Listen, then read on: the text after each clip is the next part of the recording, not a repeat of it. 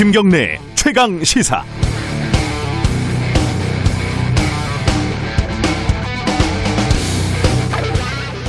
영화에는 맥거핀이라는 용어가 있습니다. 스파이 영화에서 많이 사용되는데 예를 들면은 뭐 미션 임파서블 이런 영화에서 냉전 시대 미국과 소련 스파이들이 최신 핵무기 암호를 찾기 위해서 자동차 추격전을 벌이고 낙하산 타고 뛰어내리고 난리 법석을 떠는 걸로 영화를 시작합니다.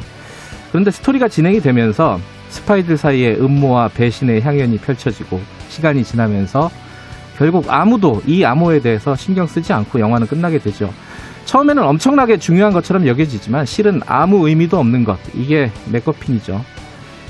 어, 북한의 원전을 건설하겠다는 계획, 뭔가 엄청납니다. 이적행위, 경천동지 이런 말들이 나오고요. 그런데 전문가들 얘기를 들어보면 실현 가능성은 거의가 아니라 아예 없다고 보는 게 맞을 것 같습니다. 황당한 계획이라는 거죠. 이 스토리에서 북한이 맥거핀이라고 볼 수 있습니다. 그렇다면 중요한 건 북한이 아니라 남쪽입니다. 북한 원전 논의를 누가, 왜, 무엇을 위해서 했느냐, 이거죠. 산자부는 아이디어 차원에서 논의했을 뿐 추진되지는 않았다고 주장하고 있습니다. 야당은 청와대와 연결해서 이야기를 전개하고 있지만 청와대는 강력하게 부인하고 있고요. 그럼 가능성은 두 가지입니다. 더 윗선의 지시로 검토했다. 아니면 산자부에서 독자적으로 했다. 전자면은 탈원전을 외치면서 북한의 원전을 짓겠다는 정책의 이중성을 보여주는 것이고 후자면 탈원전 대세에 저항하는 원전 업계를 대변하는 산자부의 마피아적 행태를 드러내는 사례가 될 겁니다. 조만간 결론이 날 겁니다. 맥거핀에 너무 신경 쓰지 마세요. 나중에 영화가 너무 허무해집니다. 2월 2일 화요일 김경래 최강 시사 시작합니다.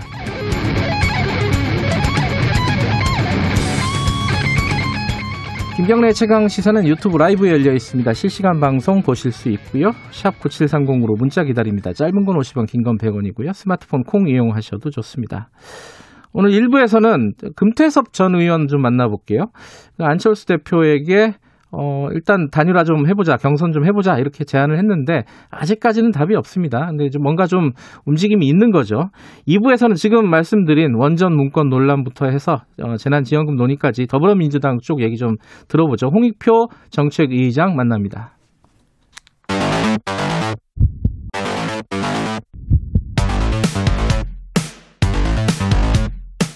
오늘 아침 가장 뜨거운 뉴스. 뉴스 언박싱. 자, 뉴스 언박싱 민동기 기자 나와있습니다. 안녕하세요. 안녕하십니까. 한겨레 신문 하어영 기자 나와 계십니다. 안녕하십니까? 네, 안녕하세요. 원전 문건 얘기 좀 정리를 해보죠. 어, 뭐부터 볼까요? 일단은 어, 산자부에서 논란이 됐던 문서를 공개를 했습니다. 이 내용은 간단하게 좀 정리해보죠. 일단 북한의 원전을 짓겠다는 계획이 포함되어 있는 거죠? 포함되어 있고요. 네. 세 가지를 설정해서 장단점을 검토를 했습니다. 네. 뭐 한반도 에너지 개발 기구 부지인 한경남도 금호에 건설하고 어, 비무장지대에 건설하는 방안 그리고 신한울 3, 4, 5기 건설 후 북한으로 송전하는 방안 뭐 이걸 검토를 한 건데요. 어, 일단 그 맨 앞 그 보고서 맨 앞을 보면은요. 네. 내부 검토 자료고 정부의 공식 입장이 아니다. 이렇게 음. 지금 언급이 되어 있는 부분도 있습니다. 네. 그러니까 아무래도 계속 논란이 제기가 되니까 네. 어제 산자부가 정부 공개 심의위를 거쳐서 원문을 전격으로 공개했습니다. 여섯 쪽짜리 문건입니다. 이 문건에 보면은 이제 뭐 앞으로 불확실성에 대한 얘기도 있고 그렇죠. 한계를 얘기하고 있고 네. 그러니까 현실 가능성에 대한 단서들을 많이 달아놓고 있는데 이걸 보면은 문건 작성자는 만들기 싫은 문건이 아니었나 아, 이게 그러니까 그 독자적으로 뭐 논의했던 뭐 아이디어다 그게 이제 그 개인은 아닐 거 아니에요 그죠 그렇죠. 산자부 내의 어떤 그룹이라든가 아무리 이제 산자부 말이 맞다 하더라도 네. 어쨌든 그 어떤 한계나 이런 것들도 다 들어가 있는 문건으로 보이고 여기에 대해서 지금 어 문재인 대통령이 야당의 어떤 공격에 대해서 뭐 좀 강한 강한 톤으로 어 저, 지적을 했습니다. 뭐라고 했죠? 그 매우 이례적인 상황으로 볼 수 있습니다. 이전에 그 굉장히 오랫동안 지속되어 온 그 검찰과 관련된 검찰 개혁과 관련된 갈등이라든가 등등에 대해서 침묵을 해왔고 거리두기를 해온 것에 비하면 이번엔 좀 전격적으로도 볼 수 있는데요. 네. 어제 그 청와대에서 열린 그 수석 보좌관 회의에서 그 머리 발언을 통해서 한 이야기입니다. 네. 그 민생 이야기를 하면서요. 그러니까 네. 가뜩이나 민생이 어려운 상황에서 버려야 할 구시대의 유물 같은 정치로 대립을 부추기며 정치를 후퇴시키지 말기 바란다라고 이야기하면서요. 이것이 색깔론에 가까운 그건 공세다라고 분명히 못을 박는 어, 의견 내놓았습니다. 야당은 계속 그 국정조사 이런 거를 지금 주장하고 있는 거죠. 그러니까 USB 내용도 공개하라고 지금 요구를 하고 있거든요. 아, USB라고 하면은 2018년도에 남북 정상회담, 정상회담 때 전달됐다고 하는 네, 예, 그 USB 내용도 공개를 하라고 요구를 하고 있는데 예, 민주당 내부에서는 약간 이견이 있는 것 같습니다. 예. 이참에 공개를 하자 이렇게 요- 이 주장하는 쪽도 있고 예. 어, 정세균 국무총리 같은 경우는 그 굉장히 부적절하다 이렇게 지금 입장을 내놓았거든요. 네. 아, 그러니까 정세균 총리는 정상 간의 얘기를 사실상 외교 문서인데 다, 네, 다 공개하는 것은 부적절하다, 지혜롭지 못하다 그렇습니다. 이런 표현을 썼죠. 어, 이게 저는 그 부분이 오히려 북한 얘기보다는 이 탈원전 정책하고 사실은 완전히 배치되는 정책이잖아요. 만약에 아이디어라고 해도 예. 이걸 어- 왜 검토를 했을까? 어, 개인이 아이디어를 낸 건 아닐 거 아니겠죠. 아 이건 뭐 아직 그래서 모르니까. 어제 네. 계속 나오는 얘기가 아까 진행자께서도 얘기를 음. 한 것처럼 산자분에 네. 원전 마피아 세력이 분명히 있는 것 아니냐라는 얘기가 꾸준히 나오고 있습니다. 지금. 그리고 또 하나 이런 건 있는 것 같습니다. 북한에서 지속적으로 그 네. 전기와 관련된 전력 수급과 관련된 문제가 있어 왔기 때문에 네. 이것이 또 북한과 대화하는 데 있어서 하나의 카드로 작용할 수 있겠다. 그리고 산자부 입장에서는 그만큼 산자부의 또 존재감이랄까요? 이런 걸또 음. 보일 수 있겠다라는 생각도 좀 듭니다. 이게 눈에 띄는 게 이제 신한울 원전 3, 4호기를 어, 한, 그러니까 우리 쪽에서 가동을 해가지고 전력을 보내는 방안도 포함되어 있잖아요. 그렇죠. 예. 이건 대표적으로 원력, 원전을 되살리자는 얘기인데, 예? 예. 정책을 완전히 바꾸자는 얘기인데, 이거를 왜 만들었을까? 이게 북한의 그 이 원전 건설 문제는요. 예. 사실 따지고 들어가면 역사가 굉장히 오래되지 않았습니까? 음. 94년 김영삼 정부부터 시절부터 사실 이 제- 논의가 되어온 문제입니다. 제네바 협정. 예. 그렇습니다. 그러니까 지금 뭐 정권의 어떤 그런 탈원전 정책과는 상관없이 네. 분명히 그 담당 부서가 있었을 것이고요. 예. 그 산자부도 아마 그런 맥락에서 좀 이런 문건이 작성된 게 아닌가 뭐 이런 해석도 나오고 있습니다. 뭐 당분간 시끄럽긴 시끄러울 것 같습니다. 다른 얘기 좀 해보죠. 법관 탄핵안이 발의가 됐습니다. 이게 뭐 발의된 거는 우리 역사상 몇 번 있었죠, 그죠? 네. 어, 그, 그런데 이제 통과된 적이 한 번도 없는 그렇습니다. 거고요. 지금 어, 상황은 어떻습니까? 국회 상황은? 이거 하영 기자가 예, 그럴까요? 그 박근혜 정부 시절입니다. 사법농단에 연루된 임성근 부장 아, 부산 고등법원 부장판사 탄핵 소추안이죠. 예. 예. 법여권 의원 161명이 이름을 올렸습니다. 그러니까 과반 이상 이름을 올리는 것으로 봤을 때는 통과될 것으로 유력해 보입니다. 특히나 그 어, 더불어민주당 같은 경우에는 당론으로 결정된 것은 아니에요. 네. 다만 이낙연 대표와 김태년 원내대표가 공동 발의자로 이름을 올렸기 때문에 그 숫자만으로도 굉장히 의미가 있어 보입니다. 음, 뭐 대표하고 원내대표가 이름을 올렸으면은 당론은 아니지만은 네. 내용상으로는 당론에 가깝다. 뭐 이렇게 볼 수 있겠습니다. 그 민주 국민의힘 입장에서는 뭐 계속 반발하고 있죠 이 부분에 대해서. 그러니까 국민의힘은 약간 맞불을 놨는데요. 네. 김명수 대법원장 탄핵을 추진하겠다 이런 입장을 내놓았습니다. 아, 대법원장 탄핵을 하겠다. 그러니까 사법부의 독립성과 중립성을 훼손한 책임을 피할 수 없다. 그래서 네. 책임을 묻겠다라고 지금 주장을 했는데요. 네. 이게 지금 국민의힘 의석만으로는 현실적으로 불가능하거든요. 네. 그럼에도 이제 여당의 사법부 길들이기 프레임을 좀 강화시키겠다 이런 음. 의도가 있는 것 같습니다. 이 중요한 거는 탄핵 사유일 텐데 그죠? 네. 그 임성근 부장판사 간단하게 정리하면 탄핵 사유가 어떻게 되는 겁니까? 그러니까 그 임성근 부장판사가요 예. 서울중앙지법의 그 형사 수석 부장판사로 있었거든요. 그 예. 당시에 박근혜 전 대통령의 세월호 7시간 이것을 가토다스야 전 상케이 신문 서울지국장이 보도했거든요. 네. 이 명예훼손 사건에 대해서 개입을 해서 어, 재판의 결과를 바꿨다라는 이야기가 하나 있고요. 그리고 2015년 쌍용차 집회에 참여한 민주사회를 위한 변호사 모임 민변 변호사 체포치상 사건 또한 개입됐다. 음. 이것과 관련돼서 판결 내용을 사전 유출하거나 판결을 수정해 선고하도록 지시한 것이 어, 재판 개입 행위다라는 음. 이야기입니다. 네. 자, 이 어, 관련된 내용은 마침 오늘 3부에서 자세히 다룰 내용이고요. 법관 탄핵 관련해서는 아까 그 원전 문건 관련해서는 2부에서 좀 자세히 좀 얘기 좀 나눠보겠습니다. 오랜만에 외국 소식 좀 알아볼까요? 미얀마. 예전에 버마라고 했었는데, 그죠? 미국은 아직도 범하라고 부르기도 그, 하더라고요. 근데 전 좀 헷갈리더라고요. 우리 이제 범, 버마라고, 버마가 이제 입에 익은 이름인데, 그렇죠. 미얀마라고 왜 바뀐 거예요, 이게? 아시는 분 있어요? 국제사회에서 그렇게 공인을 했다라고 하는데 예, 그렇죠. 국제사회에서 공인을 하기도 하고요. 그게 예. 또그 입장에 따라는 좀 다릅니다. 그러니까 예. 군부가 미얀마로 부르자라고 했기 아, 때문에 군부가 예, 예, 아. 예. 그렇기 때문에 버마로 부르는 게 맞다라는 쪽도 있고요. 군부 아. 쿠데 군부의 어떤 그런 그 버마 체제를 음. 용인하지 않는 사람들은 예. 그 미얀마라고 부르지 않고요. 계속 예. 버마라고 부르기도 합니다. 어쨌든 그 뭐 공식적인 용어가 미얀마니까 미얀마라고 일단 부르죠. 미얀마에서 쿠데타가 일어났다. 이거는 어떤 상황이에요? 이게 이게 외국이 외국 소식이라 잘 모르잖아요. 정리 좀 해주시죠. 그러니까 이게 그 아웅산 수치 고문이 이끄는 민주주의 민족 동맹이요. 예. 지난해 11월 총선에서 굉장히 그 압승을 거둡니다. 예, 거기가 다수당이잖아요. 그렇습니다. 근데 이제 단독 정부 구성 요건을 갖췄는데요. 예. 예. 반면에 군부와 연계된 제1야당이 있거든요. 이게 음. 통합 단결 발전당인데 5년 전 선거보다 9석이 적은 33석을 확보하는 데 그쳤습니다. 음흠. 그러니까 의회 전체 의석의 25%를 군부가 지명하도록 헌법이 규정을 하고 있는데도 불구하고 네. 의회에서 군부 영향력이 줄어들었거든요. 예. 그러니까 아무래도 이제 군부가 어 예전에는 굉장히 버마 이 미얀마에서는 군부 네. 영향력이 굉장히 확대된 그런 상황이었는데 예. 선거로 이제 군부 영향력이 줄어들 것 같으니까 네. 전격적으로 쿠데타를 단행을 했다 이런 분석이 좀 나오고 있습니다.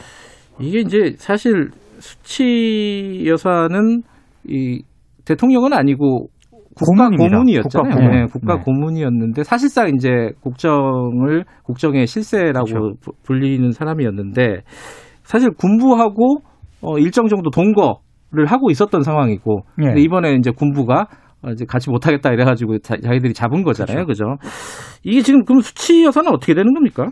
지금 현재 연금 중이고요. 다시 연금이 됐군요. 예, 그러니까 참고로 그 2010년입니다. 예.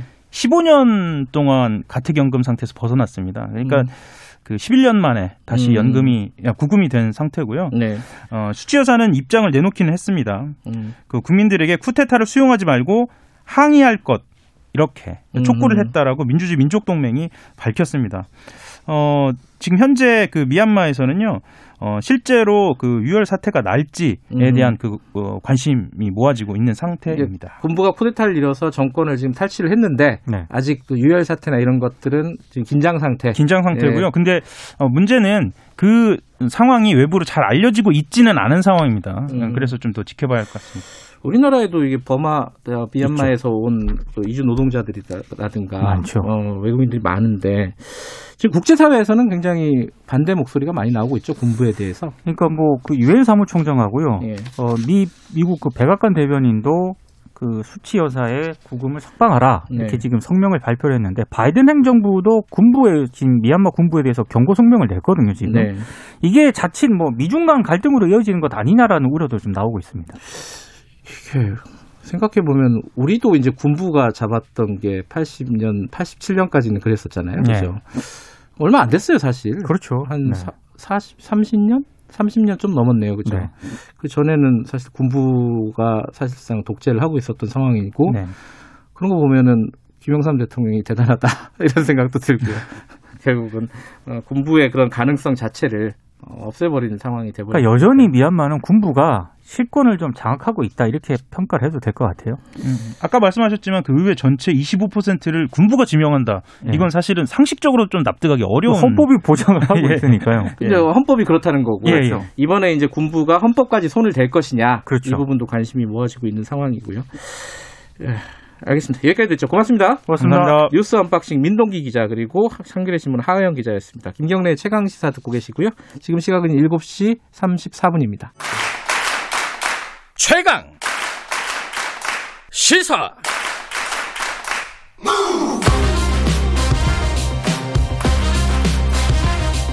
지금 여러분께서는 김경래 기자의 최강 시사를 듣고 계십니다. 네, 1부에서는 선거 얘기 좀 해보겠습니다. 어, 금태섭 전 의원 서울시장 출마 선언했죠. 선언하면서 예, 안철수 대표하고 어, 일단 경선하자. 어, 제3지대 경선이라고 이름을 붙일 수 있을 것 같습니다. 안철수 대표도 약간 유보적이긴 하지만은 아, 예뭐 대화를 하지 않겠다 이런 태도는 아니에요 또. 지금 얘기가 어떻게 진행이 되고 있는지 어, 금태섭 전 의원 스튜디오에 모셨습니다. 안녕하세요. 안녕하십니까? 예. 어, 일단 출마 선언을 공식적으로 한 게 주말 사이였나요? 예, 일요일 날 했습니다. 네. 뭐, 그, 수, 수, 출마 소, 선언의 어떤, 뭐, 취지? 배경? 뭐 이런 것들 한번 듣고 시작을 해야겠죠. 예, 그 문제의 원인에 대한 정확한 진단이 필요하다고 생각을 합니다. 저는 음. 시민들이 원하는 것은 합리적인 정치, 합리적인 행정이라고 생각을 합니다. 네. 아, 우리 편이 낸 정책이나 하는 일이라면 뻔히 부작용이 보이고 또 역효과가 나더라도 밀어붙이는 고집에 질려 있고 음. 상대방이 한 일이라고 하더라도 잘하는 것은 하, 하고 말하자면 합리적이고 원칙에 맞는 그런 서울시정을 원한다고 생각을 하고 네. 문제가 그 편가르기에 있다는 것을 정확하게 어, 지적을 하고 원칙을 지켜온 것이 저라고 생각을 해서 네. 어, 감히 말씀드리자면 제가 서울시장으로서 가장 적임자라고 생각을 합니다. 근데 이게 이제 뭐 옳고 그르고 이런 걸 다 떠나서 예. 이게 이제 대중적인 소구력의 문제잖아요. 또이 유권자들한테 예. 어느 정도 표를 얻느냐가 이제 사실 결과를 가져오는 건데 예, 예. 그 부분에서 이제 금태섭 전 의원은 무소속이기도 하고 예. 이게 경쟁력이 좀 떨어지는 거 아니냐 그런 부분에서 여론이나 대중적인 소구력 이거 어떻게 돌파하실 계획이세요? 예, 이제 막 출마 선언을 했으니까요. 예. 그런데 이제 그 지금 시민들이 집권 세력의 독주 음. 또 오만에 질려 있는 만큼 지금 야권을 이번에는 이기게 해야 된다는 생각이 많은데 전체적으로는 이제 그 오래된 정치에 질렸다. 좀 음. 새로운 게 나왔으면 좋겠다. 음. 민주당이 틀렸다고 이번엔 국민의힘이 하고 누가 누가 못하나 내게 하는 것보다는 합리적이고 좀 상식에 맞는 정치가 복원돼야 되지 않냐는 에너지가 저는 굉장히 크다고 봅니다. 음, 그 제가 뭐 이 캠페인을 벌여 나가겠지만 예. 잘 말씀드린다면 어, 충분히 승리할 수 있다고 생각을 합니다. 그 연장선에 있는 얘기인데 예. 이게 안철수 대표한테 제3지대 경선 그러니까 국민의힘 말고 예. 안철수 대표와 금태섭 전 의원이 어, 경선을 먼저 한 그런 걸 제안을 했잖아요. 그죠? 먼저 하는 것은 아니고 병행하는 것이죠. 아, 병행하는 예, 걸로. 지금부터 이제 그 3월 초까지 민주당은 민주당대로 예. 국민의힘은 국민의힘대로 그 후보를 결정하기 위한 경선 과정을 치르고 있습니다. 예. 그런데 저는 야권 후보지만 어, 중도층 유권자 그리고 진보층이면서도 이제 민주당에 좀 질린 유권자들한테 어, 소구력이 있다고 생각을 하고 말하자면 네. 확장성이 있는 거죠. 네. 안철수 후보께서도 말씀하시기를 어, 국민의힘에 입당할 수 없는 이유가 확장성을 훼손하기 때문이다. 음. 그렇다면 분명히 그런 유권자들이 있는데 음흠. 그분들 그런 시민들에게 선택권을 드리기 위해서 어, 저희가 어떤 생각을 하는지 음. 서울시장이 되면 어떻게 하려고 하는지 그걸 깊이 있고 폭넓은 토론을 하고 말씀드리면서 선택권을 드려야 된다고 생각을 합니다. 그게 야권 전체로 보더라도 지금 야권 후보들이 어, 안철수 후보나 저나 국민의힘 후보들이 다 힘을 합쳐서 단일화를 해야 된다고 말씀들을 하시는데 네. 국민의힘은 국민의힘대로 또 이 확장성이 있는 전화 안철수 후보는 안철수 후보대로 어 유권자들한테 얘기를 하면서 붐업을 하면 네. 야권 전체의 승리를 위해서도 어 도움이 되는 모두에게 도움이 되는 방안이라고 생각을 합니다. 안철수 대표가 뭐 하겠다 말겠다 이런 얘기를 가타부타 얘기한 건 아니지만은 연락이 오면은 뭐 만나볼 용의가 있다라는 취지로 얘기를 했어요. 그- 출마 선언을 하면서 공개적으로 제안은 했지만 네. 또 직접 말씀드리는 게 예의이기 때문에 음. 어제 그 저- 연락이 오면은 만나시겠다고 네. 하는 얘기를 듣고 직접 전화를 드렸습니다. 아 전화했어요? 예, 네. 그래서 그 통화가 돼서 어 일단 뭐 하여튼 제가 만나 뵙자고 말씀을 드렸고 음. 일정 같은 것을 조율하는 과정에 있습니다. 조만간 만나겠네요. 그러면 예, 그렇게 음. 희망하고 있습니다. 그러면은 이 두 분이 지금 예, 말씀하신 대로 중도지 어, 어떤 확장성 있는 후보 두 명이 먼저 토론과 경선을 거치면은 예. 나중에 결과적으로는 국민의힘하고도 통합 경선을 하겠다라는 뜻인가요? 어떻게 되는 거예요? 지금 국민의힘 후보나 안철수 후보나 저나 이번에 이번 선거에서 어쨌든 가장 중요한 것은 그 여권의 독주에 대, 집권 세력의 독주에 대한 견제다. 네. 힘을 합쳐야 된다. 예. 단일화를 해야 된다고 다 동의를 한 상태거든요. 네. 그러니까 저하고 안철수 후보 는 안철수 후보하고 어, 그 우리대로 경선을 하고 네. 국민의힘 국민의힘대로 경선을 하고 음. 그러니까 저희가 먼저 해서 뭐 국민의힘 후보하고 이렇게 분, 어, 대결하는 것이 아니라 같이 병행하다가 마지막에 그 양측에서 단일화를 하는 과정이 있, 게 되겠죠. 음, 지금 안철수 대표 같은 경우는 시대전환의 조정훈 의원 지금 이제 출마 선언 했잖아요. 예. 그분하고 뭔가 접촉을 시작했다 이런 얘기가 있더라고요. 이건 어떻게 봐야 돼요? 아, 뭐 후보들끼리 많이 접촉하고 얘기하는 건 음. 좋은 일이죠. 저도 뭐 여러 후보들 만나고 지금 여기서 방송 기다리는데도 아, 어떤 후보가 만나자고 전화가 왔던데 음. 서로 얘기를 나누고 뭐 의논하는 것은 좋은 일이라고 생각을 합니다. 예. 음. 이게 경선을 한다면은 예. 어떻게 해야 될까요? 이게 뭐 국민 여론조사 방식이 돼야 될까요? 뭐 구체적인 방안은 혹시 염두에 두신 게 있어요? 방안, 경선, 룰 이런 말씀들을 언론에서는 관심을 갖고 많이 하시는데 그 별로 어려운 것이 아닙니다. 예. 저희는 뭐 어, 특정한 방식을 뭐 고집하거나 그러지도 않고요. 예. 사실 이제 거의 10년 전의 일이기는 하지만 안철수 후보가 대선에 출마했을 때 제가 그 캠프에서 어, 문재인 후보 캠프와 이 단일화 룰 만드는 네. 협상팀에 있었거든요. 네. 그 굉장히 오랫동안 이런 후보 간의 단일화 이런 얘기는 있었기 때문에 룰 정하는 건 어렵지 않고 제가 중요한 것은 어, 정책과 비전을 둘러싼 치열하고 생산적인 논쟁이 있어야 된다. 그러니까 음. 어, 떻게 하면 그 토론 기회를 한 번이라도 더 해서 서로 얘기를 나누고 음. 시민들한테 그 합리적인 선택을 해- 하게 해드릴 수 있나. 그런 방식, 그, 그런 것을 고민하고 있습니다. 토론이라고 하면 뭐 요새 같으면 뭐 유튜브로 생중계하는 토론 뭐 이런 것도 생각해 볼 수 있을 텐데 좀 토론 방안은 좀 생각해 보신 게 있어요? 아, 저희 뭐 그 방안도 얼마든지 그 양측 음. 후보 어, 그 캠프에서 얘기를 해서 어, 정할 수 있고요. 저희는 네. 뭐 특정한 방식을 고집하진 않는데 아직 정해진 게 없으니까 제가 일방적으로 말씀드리기는 어렵습니다. 음, 다만 지금 서울에서 중요한 정책, 어, 코로나로 인해서 힘든 자영업자를 돕는 정책, 네. 또 부동산 문제, 뭐 일자리 문제, 여러 가지 정책에 관한 것도 있고 전반적으로 정치가 어떻게 바뀌어야 되나 안 대표 안철수 후보께서도 그런 말씀을 많이 하셨으니까 네. 여러 가지 그 다양한 주제들이 있을 수 있다고 생각을 합니다.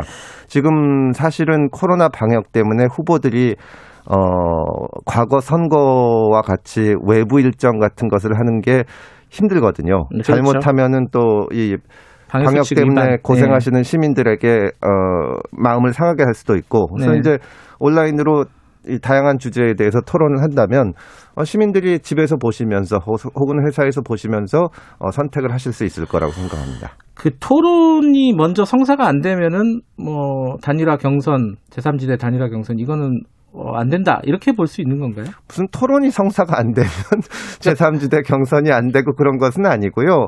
다만 그 지금까지 단일화라는 게 심지어 어, 본선에서도 네. 예를 들어서 야권 후보가 한 명으로 단일화가 돼서 민주당 후보랑 선거를 하게 되더라도 선거법에 의해서 경선을 하게 돼, 있- 어, 그 토론을 하게 돼 있거든요. 네. 당연히 국민의힘 지금 경선 과정에서도 후보들 각각이 그 1대1로 토론을 하게 돼 있습니다. 음. 이 경- 과- 단일화 과정이라는 것은 단순히 그 시점에서 누가 지지도가 높은지 혹은 네. 뭐 다른 뭐 누가 그 경쟁력이 있는지 이거 해가지고 하는 것이 아니라 붐업을 해야 되거든요. 그 과정에서 그런 생각을 가진 사람들의 음. 어떤 영향력도 키우고 더 확장해가지고 선거 승리를 위해서 하는 건데 그런 과정이 없이 그냥 어 예를 들어서 여론조사만 한다. 그럴 음. 거면은 선거운동 같은 게 무슨 필요가 있겠습니까? 음, 토론은 어쨌든 필요한 조건이다. 아 당연히 당연히 음. 하게 돼 있는 겁니다.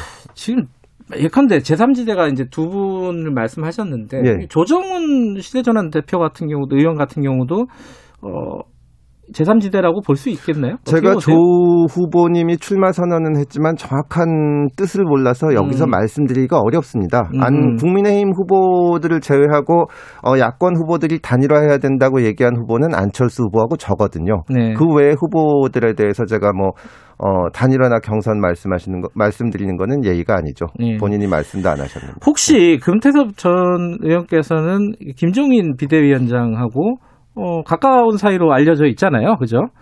이 지금 말씀하신 안철수 대표와의 그 제3지대 경선 이거는 좀 국민의힘과 교감이 좀 있었던 겁니까? 아, 국민의힘의 그 김종인 비대위원장을 비롯해서 정치권에 와서 제가 만난 뭐 네. 대선배랄까 어른이랄 어른들이랄까 네. 이런 분들께 출마 선언을 앞두고 인사를 드리고 뭐 이 만나기 어려우면 전화라도 드리고 했습니다. 근데 네.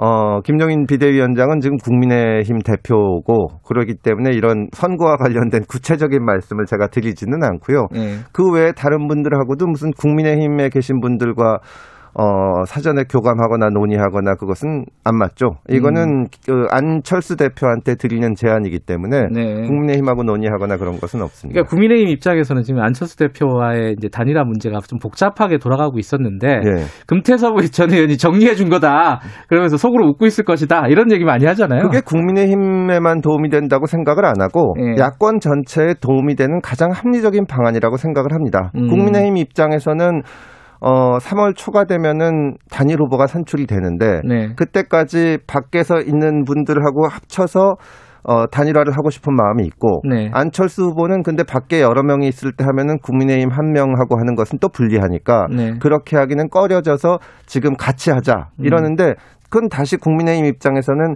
다른 당의 대표가 자기 당에 와가지고 경선을 하는 것도 이상하고 음. 그 다음에 자기 당 후보는 아직 결정 안 된 여러 명인데 안철수 후보가 들어오면 또 불리하고 그러니까 그런 모든 것을 합리적으로 봤을 때 이거는 안철수 후보에게나 어, 국민의힘에게나 음. 저에게나 가장 합리적인 금태섭 제안이다. 음. 이렇게 생각을 하고 지금 대체로 환영한다고 생각을 합니다. 저는 어, 다시 말씀드리지만 그런데 이런 방안은 사실 머리를 맞대면 합리적으로 금방 나옵니다. 네. 다만 어, 국민의힘 후보 또 안철수 후보 또 제가 어, 왜 이번 서- 서울시장 선거를 어떻게 바라보는지 음. 우리가 어떤 것을 고쳐나가고 어떤 것을 시민들한테 해드려야 되는지 거기에 대해서 어, 생산적인 논쟁이 있어야 된다고 생각합니다. 자, 선거 내용도 좀 하나 여쭤볼게요. 예. 뭐 하나하나 공약을 다 여쭤볼 수는 없고 지금 이제 후보들이 굉장히 많잖아요. 사실 유권자 입장에서 보면 많습니다. 여당이고 야당이고 뭐 그래갖고 서로 경쟁적으로 부동산 정책도 내고 있고 뭐 자영업자 대책도 내고 있고 다 내고 있어요. 기존 후보들과 좀 차별적인 공약이 어, 금태섭 의원한테는 뭔지 좀 내세울 게 뭔지 좀 말씀을 들어보고 싶네요. 예, 일단은 그 다들 내는 공약을 말씀을 드리면은 어, 저 코로나로 고통받는 자영업자에 대한 지원책이 있습니다. 예. 지금 정부에서 하는 거나 하는 것이 뭐 선별 지원이냐 예. 혹은 뭐이 차별화된 지원을 하느냐 하는 건데 네. 이게 다들 일회적이라서 실제 자영업자들 입장에서는 계획을 짤 수가 없습니다. 음흠. 언제 뭐가 나올지 모르고 네. 한번 받으면 또 언제 어떻게 될지 모르니까 네. 저는 이것을 어, 올 연말쯤 되면은 백신을 통해서 정리가 될 수 있다고 예상이 된다면 네. 6개월 정도를 정해서 어, 임대료 정도에 상응하는 금액을 쭉 드려야 된다고 생각을 합니다. 그래야 음. 자영업자들이 폐업을 하지 않고 저 때까지 버티면 된다. 하고 음. 계획을 세워서 버틸 수가 있고 어, 그렇, 그게 또 고용도 유지하는 길이기 때문에 서울 시내 시에서 그 재난지원금 같은 것을 지원하는 자영업자가 41만 명이 있습니다. 예. 그분들이 임대료 평균이 253만 원 정도인데 예. 임대료의 80만 80% 정도 되는 200만 원을 6개월을 지원을 한다면 음. 폐업을 막고 자영업자들이 어, 버틸 수 있게 할 거라고 생각을 합니다. 잠깐만 이게 가능해요? 서울시 예산으로 어떻게 되는 겁니까? 계산해 보면. 서울시가 2011년도에 그 지방채가 많았을 때가 20조 원 정도가 있었는데 예. 지금 17조 원으로서 말하자면 3조 정도 여유가 있고 음흠. 2010년대 초반만 해도 금리가 높았는데 네. 지금 금리가 낮아서 어, 부담이 적습니다. 음흠. 총이 아까 말씀드린 거를 하려면 4조 9,200억 정도가 드는데 아하. 지방채 늘리는 것만으로도 충분하고 예. 지금과 같은 위기 상황에서는 어, 국 정부나 중앙 정부나 지방 정부나 좀 과감하게 재정을 쏟아서 음흠. 이 자영업자들이 무너지면 일자리도 무너지는 것이고 네. 회복이 안 되는 것이거든요. 네. 그럼 버틸 수 있게 해줘야 됩니다. 음. 근데 사실은 저희가 좀 그 이런 공약을 내 그 앞에 1번으로 내세운 것이 네. 디지털 부시장을 만들겠다는 공약이 있었습니다. 네. 이번에 대만이 코로나를 극복한 것을 보면 네. 어, 이 오딜탕이라는 디지털 장관이 나서서 어, 가용 가능한 자원이 얼마나 있는지. 그걸 시민들한테 투명하게 알리고 예를 들면 마스크는 어디 가면 살 수 있고 이렇게 해가지고 위기를 극복하는데 저희가 벤치마킹할 수 있는 모델을 만들었거든요. 네. 그러니까 이런 식으로 자영업자들이 지금 어떤 고통을 겪고 있고 어떻게 지원해야 되는지 시민들은 뭐가 있는지 앞으로도 위기가 많이 올 겁니다. 네. 이런 것을 담당하는 디지털 부시장을 어, 임명하려고 합니다. 현안도 한두 개 좀 여쭤봐야 될것 예. 같은데 이 지금 제일 시끄러운 게 원전 문건이에요. 산, 예. 산자부. 이거 뭐 북한에 대한 뭐 이적 행위다. 지금 김정인 위원장이 그랬단 말이에요. 예. 어, 어떻게 보십니까 이 사안을? 논란이 많지만 근본적으로 이거는 그 공무원들이 심야에 자료를 삭- 예, 지우는 황당무계한 짓이 벌어져서 네. 이런 논란이 생기는 겁니다. 정부에서는 억울하다. 네. 이게 뭐 이 무슨 이적행위는 무슨 이적행위냐. 네. 그리고 뭐 어, 핵 문제가 해결되면 지원할 수도 있는 거 아니냐. 여러 네. 차원의 얘기를 하는데 이런 논란이 빚어진 근본적인 원인이 도저히 공무원이 생각- 상상할 수도 없는 짓을 저질렀고 예. 그 점에 대해서 감사원의 감사나 검찰이 그 수- 검찰의 수사에 대해서 네. 절대 건드려서는 안 된다. 음. 이건 뭐 대통령의 공약 사항인데 왜 건드리냐. 이런 신경질적인 반응을 보이니까 야권에서는 의심하고 비판하지 않을 수가 없는 겁니다. 음. 도대체 뭐가 있길래 어, 자료를 지우고 또 거기에 대해서 공무원이 야밤에 자료를 지웠으면 당연히 감사를 받아야 되는 건데 네. 감사했다는 이유로 감사원장을 공격하고 하니까 이런 것이 비, 어, 빚었다고 생각을 합니다. 투명하게 뭔지 밝혀야 된, 예. 될 겁니다. 감사하고 검찰 네. 수사도 해서 기소까지 했잖아요, 사실은. 예, 예. 근데 지금 이제 논란이 되고 있는 이적행위냐, 문재인 대통령에게 구시대 유물 같은 정치다. 이 부분에 대해서는 어떻게 생각하세요? 아니 그것을 뭐 네. 지금 공무원이 왜 그러니까 말하자면 이 이 원전 얘기가 어제 산자부 산업부에서 공개한 자료에도 있기는 있는데 네. 어떻게 해서 이런 검토가 이루어졌는지 음. 어떤 의도에서 된 거고 누가 지시했는지 이런 것을 좀 투명하게 밝혀야 음. 됩니다. 고- 저도 공무원 해봤지만 공무원이 앉아서 괜히 쓸데없이 보고서 쓰고 있지는 않거든요. 더구나 이런 민감한 주제에 대해서 예. 그거를 야당에도 뭐 전체적으로 공개하기 어려우면 야당에 찾아가서라도 이해를 구해야지 음. 이걸 가지고 야당이 비판하고 의혹을 제기하는 것을 가지고 맞받아 공격하는 것은 음. 지금 정부가 해놓은 일을 봤을 때 합리적인 반응이 아니라고 생각합니다. 어, 지금 공무원 해보셨다고 했는데, 네. 그 검사하셨잖아요. 예. 법조인인데, 네. 지금 어, 판사 탄핵안이 올라와 있습니다, 국회에. 예, 예. 요건 입장이 궁금하네요. 어떻게 보세요, 이거?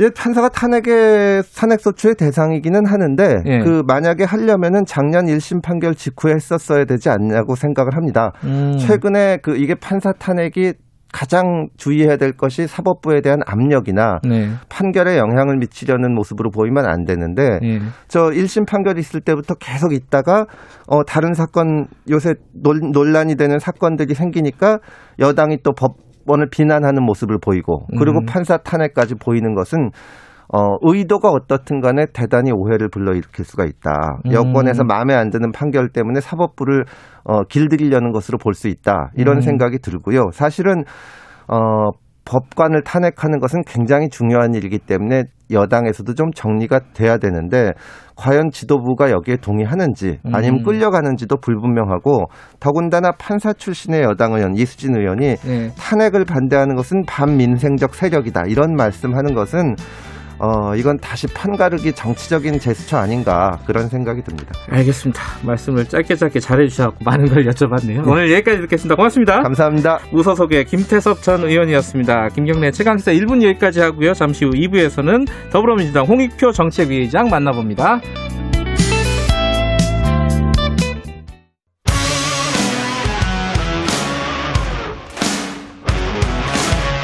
뉴스타파 기자 김경래 최강 시사.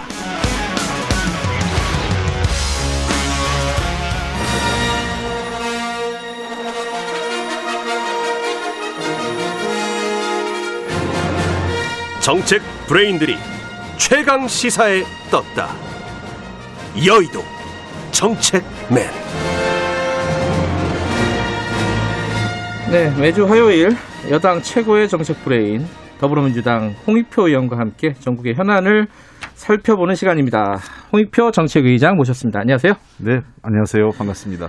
이게 뭐 일주일 일주일 지나갈 때마다 시끄러운 이슈들이 하나씩 나옵니다. 그죠? 뭔가 할 얘기가 없을 것 같은데 또 하나씩 나왔는데 이번에는 일단 요 얘기부터 좀 정리하고 가죠. 어, 원전 문건이라고 해야 되나요? 북한의 원전을 짓겠다라는 내용이 포함된 산자부 문건이 공개가 됐습니다. 이게 이제 애초에는 산자부 공무원들 공소장에 이제 목록이 공개가 예. 됐었는데 예. 이제 뭐 여기 여기저기 말이 많으니까 산자부에서 자 공개한다 그래갖고 여섯 쪽짜리 보고서를 공개를 했어요. 그 진짜 거기 북한에 원전을 짓겠다는 내용이 포함되어 있습니다. 읽기는 그죠? 네.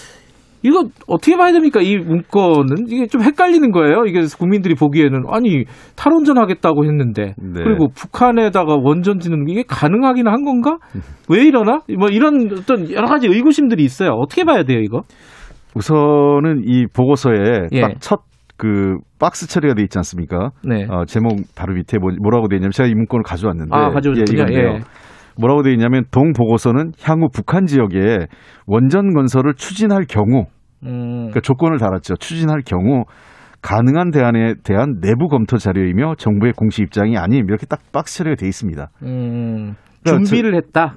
그렇습니다. 음. 그러니까 이게 그 저는 이 문건을 갖고 보도한 언론사나 저 정치인들이 분명히 이 문건을 봤을 텐데 네. 이 박스 처리된 걸 보고도 이적행이다, 뭐 마치 그 대단한 무슨 어, 북한 게이트가 있는 것처럼 얘기한 것 자체가 네. 거짓말이죠. 정치 음. 공세고. 네. 그다음에 두 번째는 북한 원전에 대해서는 역사적 검토가 필요합니다. 음. 왜냐하면 저도 남북 관계를 어, 전문가시죠. 예, 남북 연구 관계는. 연구를 예. 했었던 사람이기 때문에 북한 지역에 대한 원전 건설 또는 전력 그 제공 문제는 남북 관계가 진전됨에 따라 또는 남북 경협의 어떤 고도화에 따라 계속 그 연구하고 우리가 검토했던 사안입니다. 음. 어, 멀리 보면은 94년 그 북한과 미국 간의 제네바 합의가 있었는데 네. 그게 지금 여기 이 내용에 담겨 있는 이란이죠. 금오지구라고 돼 있는데 어, 북지구가 하면 심포 지역인데요. 네.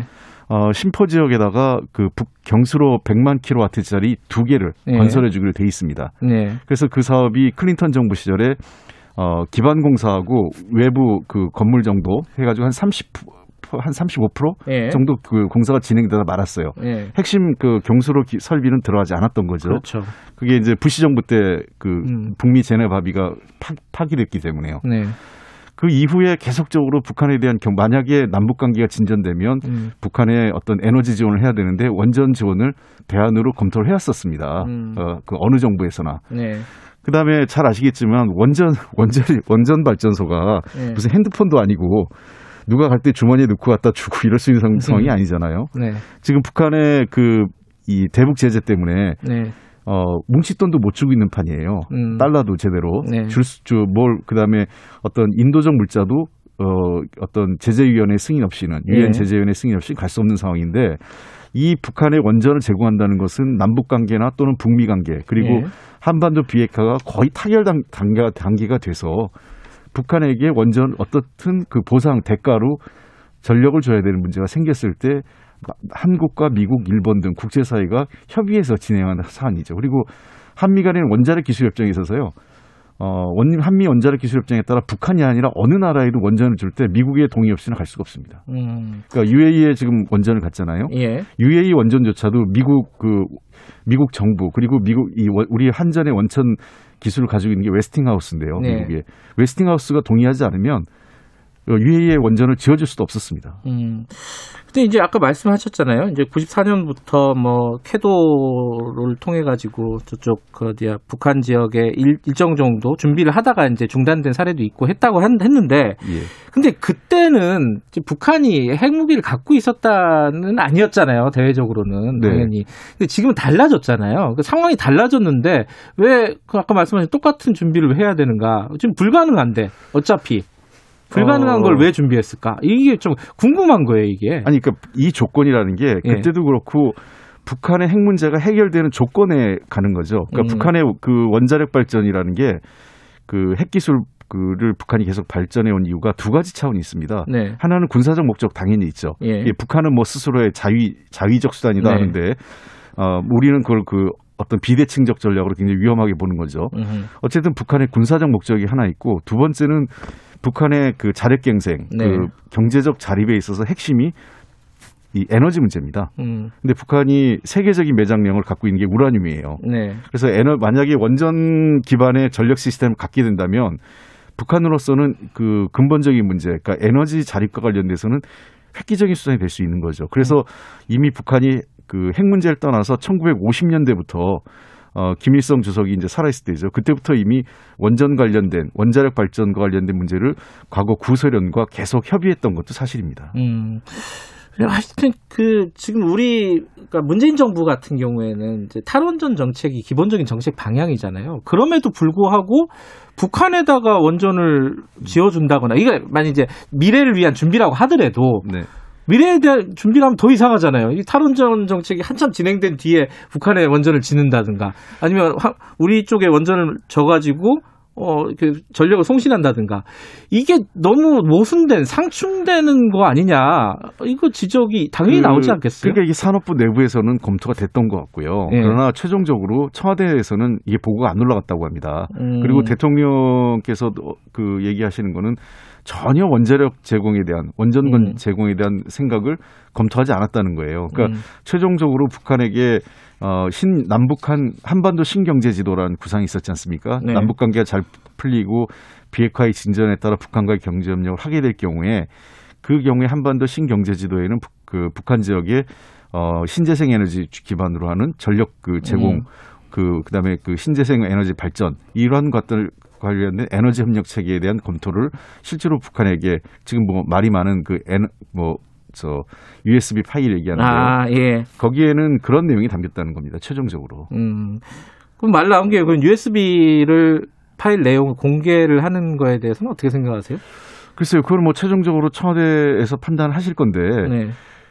그 제가 보기에는 신경제 지도 구상이 과거 문재인 대통령께서 당 대표 시절에 제가 초 초반에 그걸 관여했던 네. 내용이었기 때문에 저는 큰 뭐 문제 거- 문제가 없을 거로 생각합니다만 공개를 해도. 예. 네. 왜냐하면 그 그동안 남북 관계 전문가들이나 통일부를 중심으로 해서 또 경제 관련 부처들이 다 검토했던 내용이었고 네. 그것은 뭐 북한에게 비밀을 주는 게 아니라 당연히 어, 남북 관계 개선과 북미 관계 개선 그리고 네. 한반도 비핵화의 진전에 따른 국제 사회와 함께하는 거기 때문에 문제는 없는데 어, 국내 정쟁 때문에 어떤 정상 간에 했던 통, 그 음. 소통했던 내용이나 이런 것들을 공개하는 것은 외교적으로는 문제가 있습니다. 왜냐하면 음.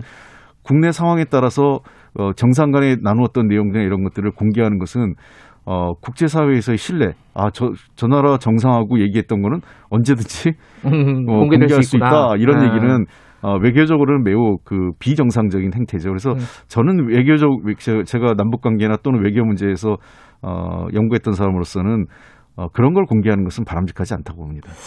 이 관련해서 두 가지만 더 여쭤볼게요. 하나는 지금 이제 예를 들어서 유승민 전 의원 같은 경우에는 이게 대통령이나 장관 지시 없이 뭐 공무원이 자체적으로 뭐 아이디어를 내고 이렇게 했을 리가 없다. 뭐 이런 얘기가 있어요. 그리고 또 하나가 이게 사실 산자부에서 감사원 감사 조사를 받으면서 삭제한 거잖아요. 어차피 빌미를 정부에서 제공한 거니까 정부에서 투명하게 다 공개하든지 함- 해명을 확실하게 해야 된다. 이런 지적들 어떻게 보세요? 저는 유승민 의원이 그 공무원의 우리나라 대한민국 공무원을 매우 비하하거나 공무원들의 수준을 너무 낮게 보신 거 아닌가. 네. 어, 최종적으로 그 어떤 부처의 의견이 되거나 네. 정부의 공식 입장이 되는 과정에서는 당연히 장관이나 청와대 심지어 뭐 대통령의 겨- 결재가 필요하겠지만 그러면 아이디어를 공무원들이 내지 않는데 어떻게 그 최종적으로 장관이 채택을 하겠습니까? 음. 부처에서 의견을 내봐라. 당시에 어 그 남북 관계가 개선되면요. 제가 옛날에 통일부 했을 때 2007년도 남북 정상회담 할 때도 네. 모든 부처에서 아이디어들이 막 쏟아 들어옵니다. 음. 여기저기서 연구원도 그렇고요. 예를 들면 음. 뭐 유승민 의원이 계셨던 KDI도 그렇고 음. 뭐 산업연구원, 대외경제정책연구원 등등 여러 국책연구기관 말할 것도 없고 그각 부처에서 안이 쏟아지는데 그 안을 최종적으로 정리하고 정부의 정책으로 만드는 게 네. 어그 뭐 저 통일부나 또는 이 청와대가 그리고 네. 장관급 협의를 거쳐서 이루어지는 거고요. 네. 어, 지금 뭐 말씀하시는 것처럼 이 이게 뭐 그 저는 어떻게 이, 이 문서가 그 삭제됐다 그러는데 다 있지 않습니까? 왜냐하면 자기 개인 컴퓨터에서만 파일을 삭제했고 네. 이 부처의 문서는 다 남아 있고 다른 공무원들한테 필요한 문서들은 이관이 다 됐어요. 그러니까 네. 저는 그 나중에 검찰 수사 밝혀지겠지만 네. 이 공무원들이 실제로 은폐를 위해서 문서를 삭제한 건지 네.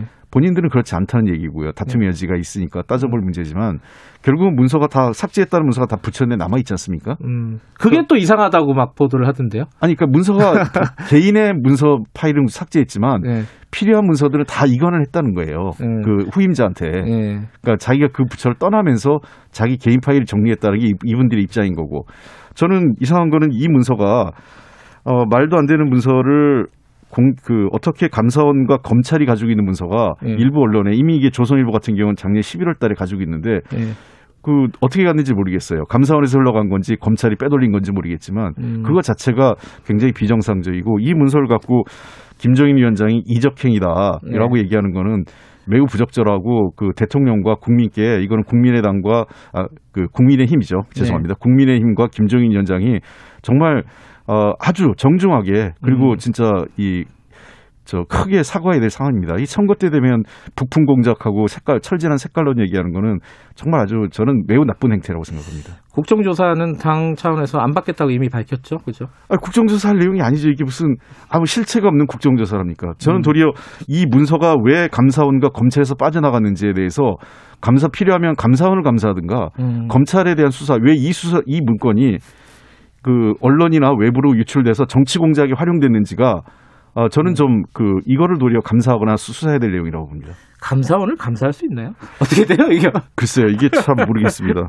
이, 이, 문- 뭐, 정, 저는 이해할 수가 없어요. 네, 알겠습니다. 다음 얘기로 좀 넘어가 보죠. 지금 어제죠, 어제 국회의 사법부, 그러니까 판사에 대한 탄핵안이 어, 발의가 됐습니다. 지금 161명이 동참을 했다고 돼 있어요. 어, 잠깐만, 홍표 의원님도 이름 올리셨네? 예, 들어갔을 겁니다. 예. 그러면 이제 사실 통과되는 거라고 볼 수 있잖아요, 그죠? 예, 그 과반수의 찬성이 음. 있으면 의결되는 거기 이 때문에요. 사법부 길들이기다. 특히 이제 아까 금태섭 의원도 전 의원도 이제 그런 얘기를 했거든요. 이게 하려면은 그때 1심 판결 나왔을 때 해야지. 지금까지 묵혀놨다가 이게 여당한테 불리한 판결들 쫙 나오니까 이게 타이밍상 사법부 길들이기 한다는 오해를 받을 만하지 않느냐 충분히 어떻게 보십니까?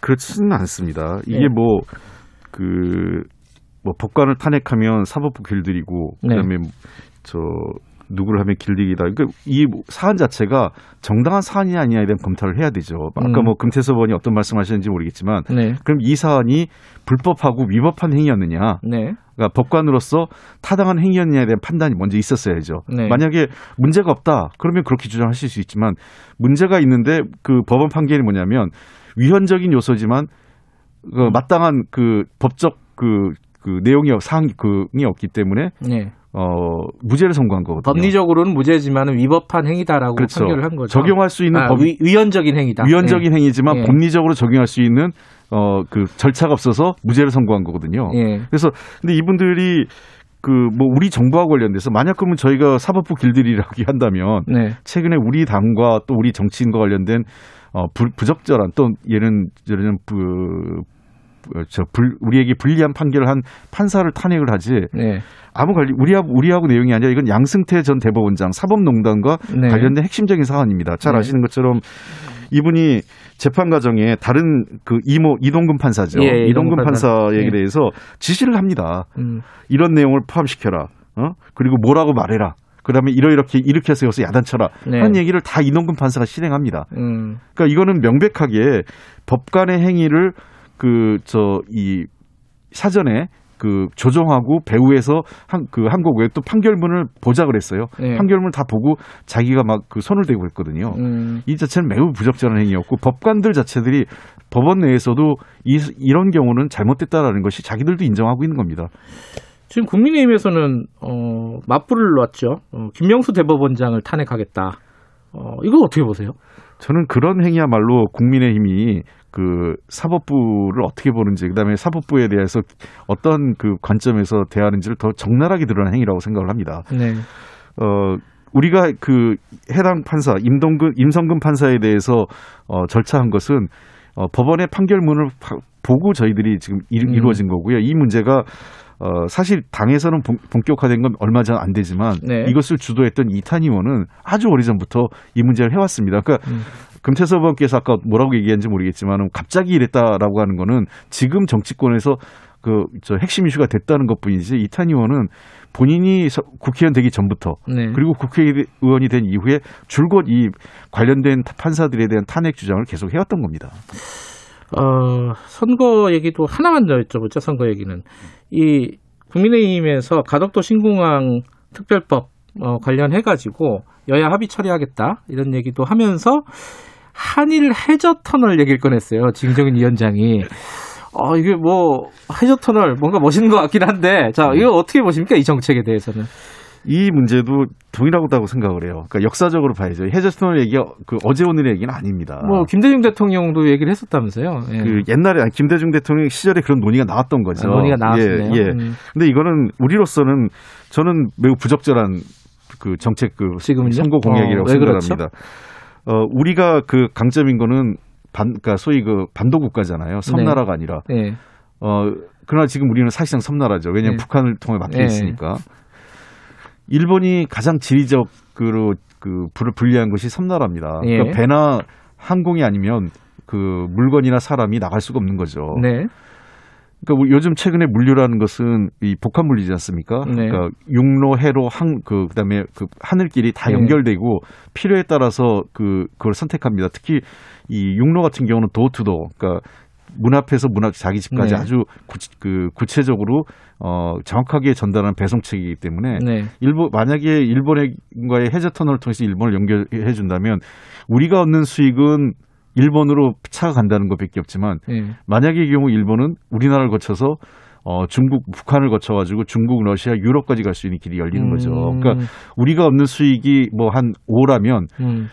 어 일본이 얻는 없는 수익은 한뭐 500 이상이 될 겁니다. 그러니까 음. 이것은 거꾸로 얘기하면 어 이거야말로 저 그 김종인 위원장이 말씀하신 이적행에 가까운 거죠. 음. 한국보단 일본을 위한 그 정책인데 왜 갑자기 뜬금없이 이 정책을 말씀하시는지 모르겠습니다. 음, 이게 손해 보는 장사다 이런 말이네요. 쉽게 예. 얘기하면. 아마 음. 북한 부산 지역에 물류 채- 하시는 분들이 뭐 특정적으로 일본과의 어떤 이해관계 있는 분들을 제외하고는 대부분 이거에 대해서는 물- 한반도 물류 전문가들은 부정적일 겁니다.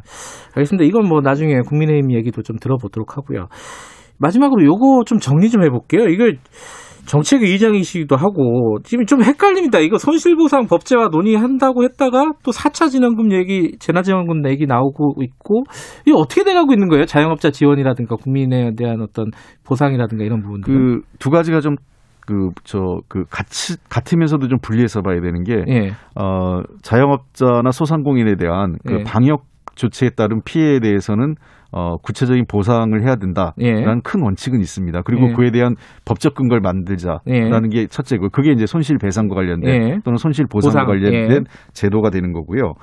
그러나 이, 이 문제를 함, 하면 법이라는 것은 소급 적용이 굉장히 어렵습니다. 예. 그리고 두 번째는 이 법안의 구체적인 내용을 담는 과정이 꽤 시간이 걸리거든요. 네.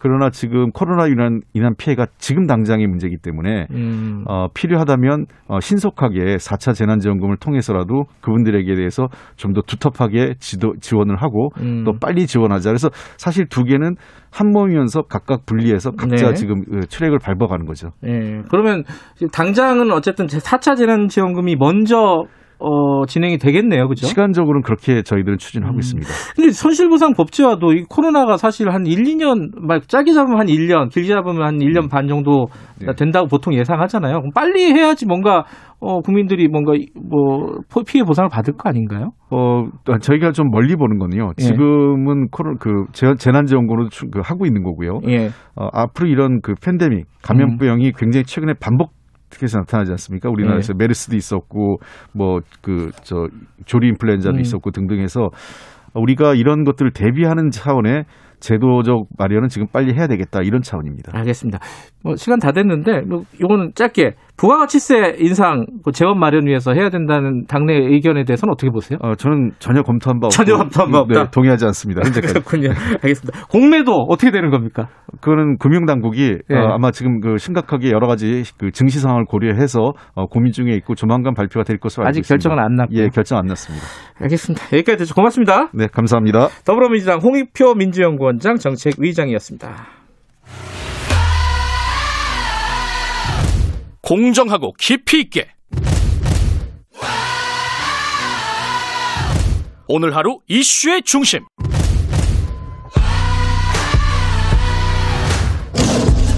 김경래의 최강 시사.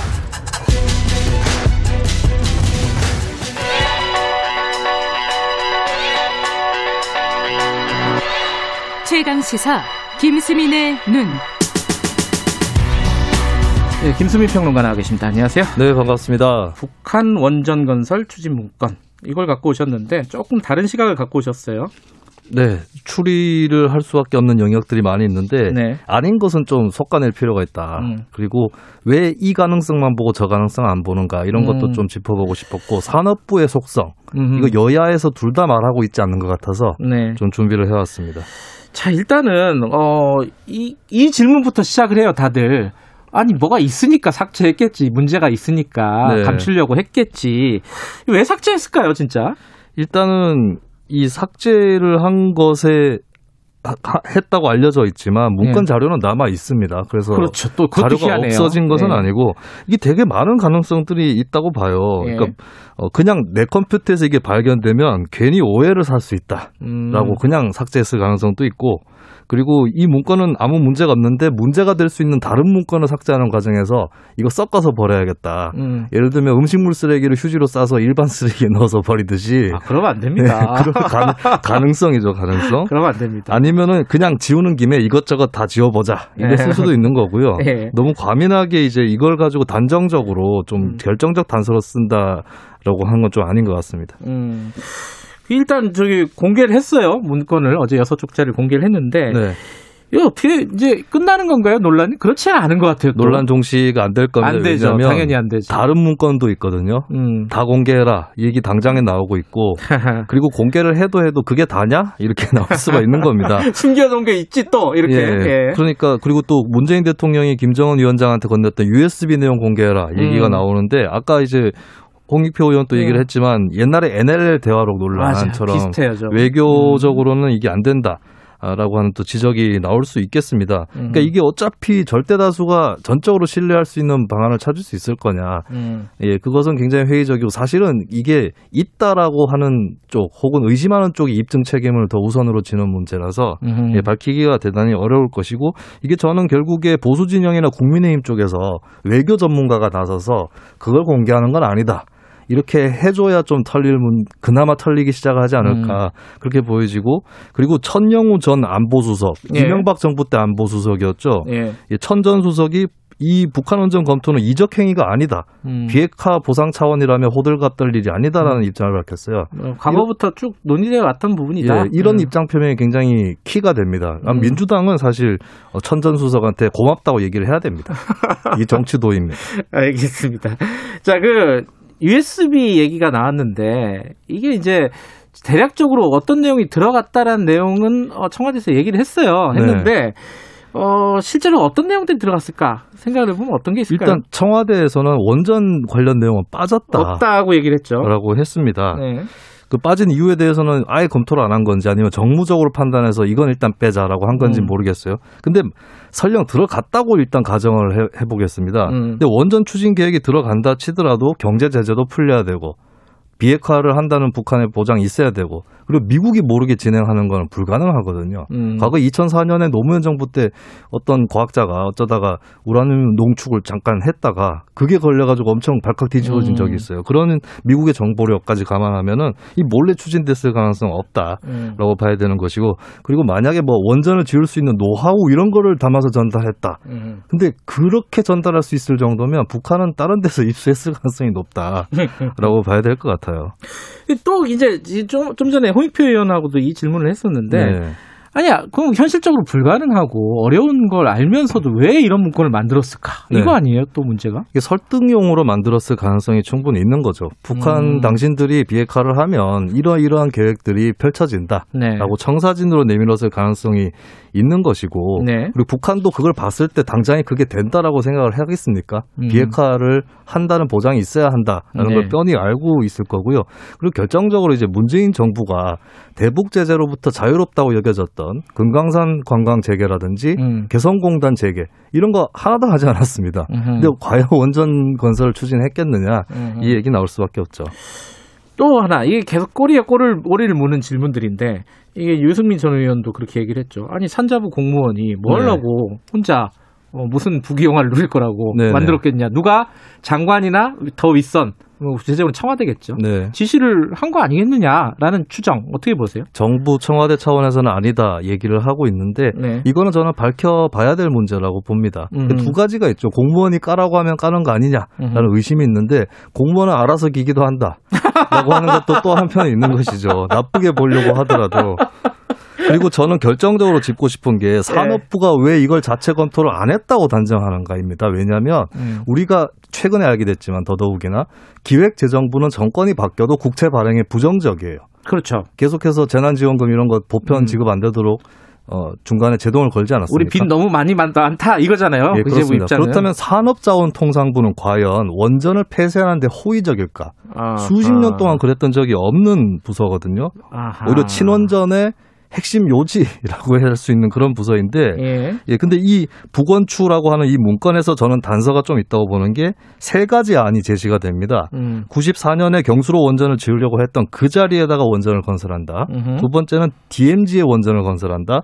세 번째는 국내 신한울 3, 4호기를 지어서 그 전력을 북한으로 보낸다 이거든요. 네. 이게 어찌 됐든 간에 원전의 어떤 수요를 만들어내서 그렇죠. 일자리와 일거리를 만들어내겠다라고 하는 겁니다. 그게 핵심일 것 같은데. 예, 그리고 여기 신한울 3, 4호기가 끼워져 있거든요. 네. 신한울 3, 4호기 같은 경우는 전력을 북한에 송출하지 않더라도 나중에 그렇게 쓰일 수 있다 라고 하는 미래 잠재력이랄까 이런 걸 이유로 해서 그나마 밀어붙일 만한 고리를 찾은 거예요. 음. 그렇다면 산업부가 문재인 정부의 맞춤형으로 어, 통일이라든지 남북 경제 협력을 명분으로 원전을 더 짓는 방안을 모색했을 가능성이 있는 것이죠. 음. 네.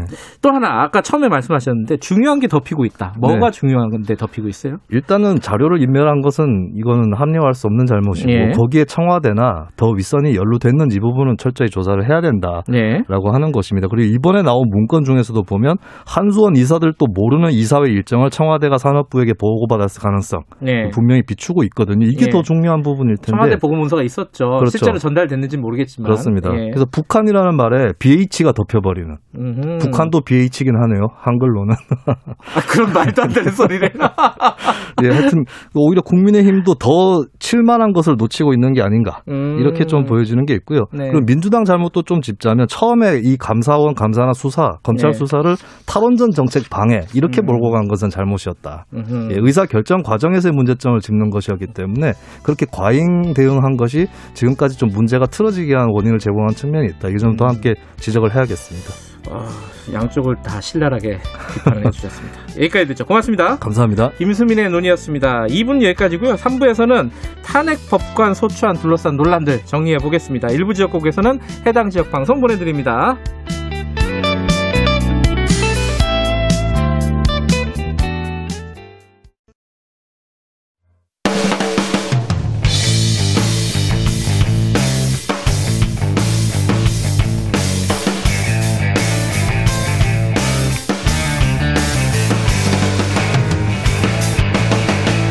김경래의 최강 시사.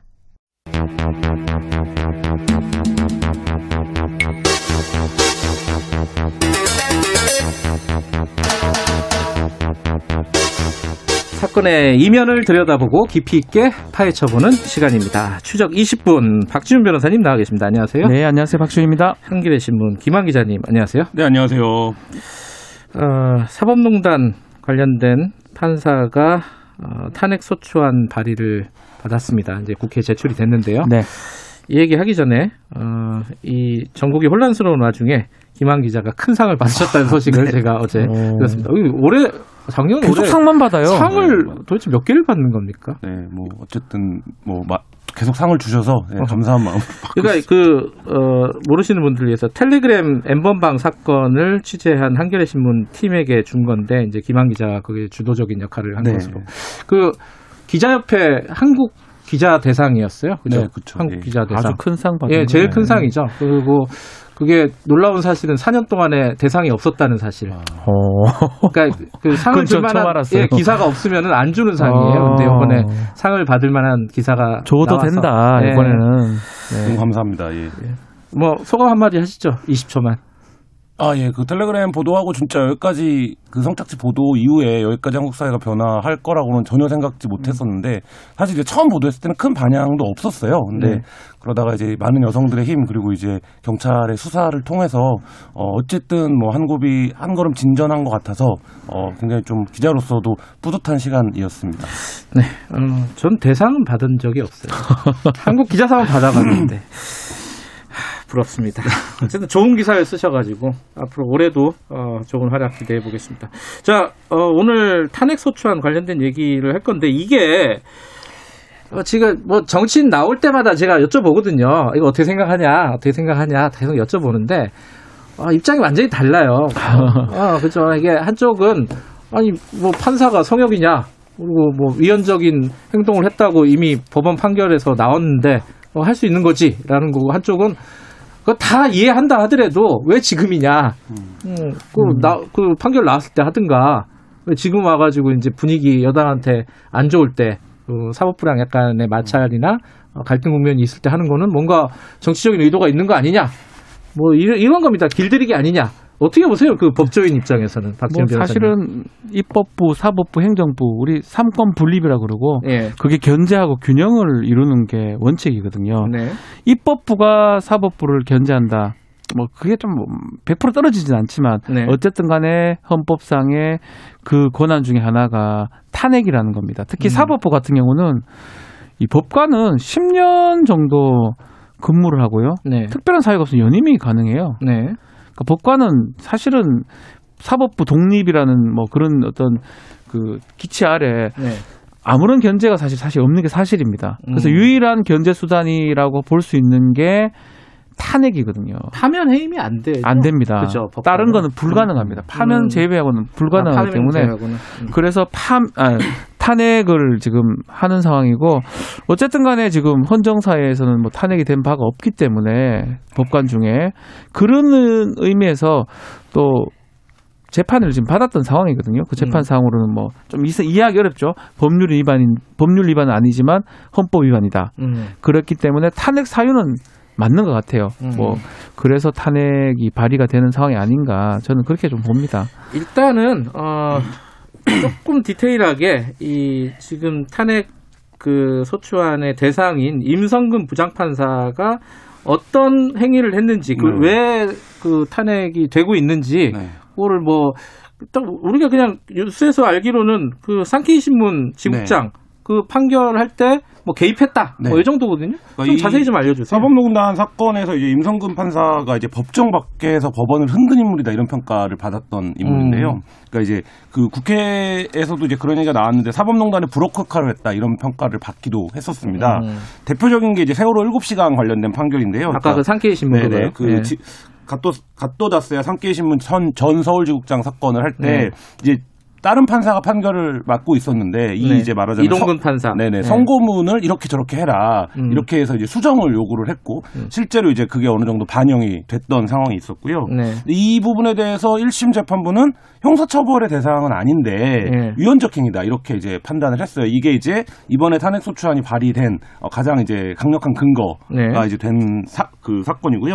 뭐 이외에도 많습니다. 뭐 쌍용차 집회 관련해서 민변 변호사들에 대한 체포치상 사건이나 네. 유명 프로야구 선수 에 대한 도박죄 약식 명령 같은 것에 이제 판결 내용에 개입하거나 뭐 그 판결 내용을 유출하는 뭐 이런 음. 행위를 했다라는 것이 1심 재판부를 통해서 좀 그 입증이 된 상태입니다. 근데 네. 이게 그 판사 현직 판사가 또 뭐 어디 SNS에 쓴 걸 보니까 아니 그 서로 얘기도 못 하냐 이거예요 한마디로. 아, 근데 그, 그 그거 어떻게 보세요? 아주 단편적으로 보면 네. 얘기라고도 볼 수 있고 의견 네. 교환 그러니까 의견 교환. 어. 볼 수는 있지만 그는 그- 그건 완전 단편적인 부분이고요. 네. 사실은 그 내막을 들여다보면 행정부하고 사법부 사법부하고 네. 특히 당시에 행정부에서 요청을 한 겁니다. 음. 이거는 이렇게 좀 재판해달라라고 요청을 했고 사법부는 그거에 대한 요청을 받은 받, 받은 것 동시에 사법부에서 원했던 게 당시에 상고법원 등등이었거든요. 네.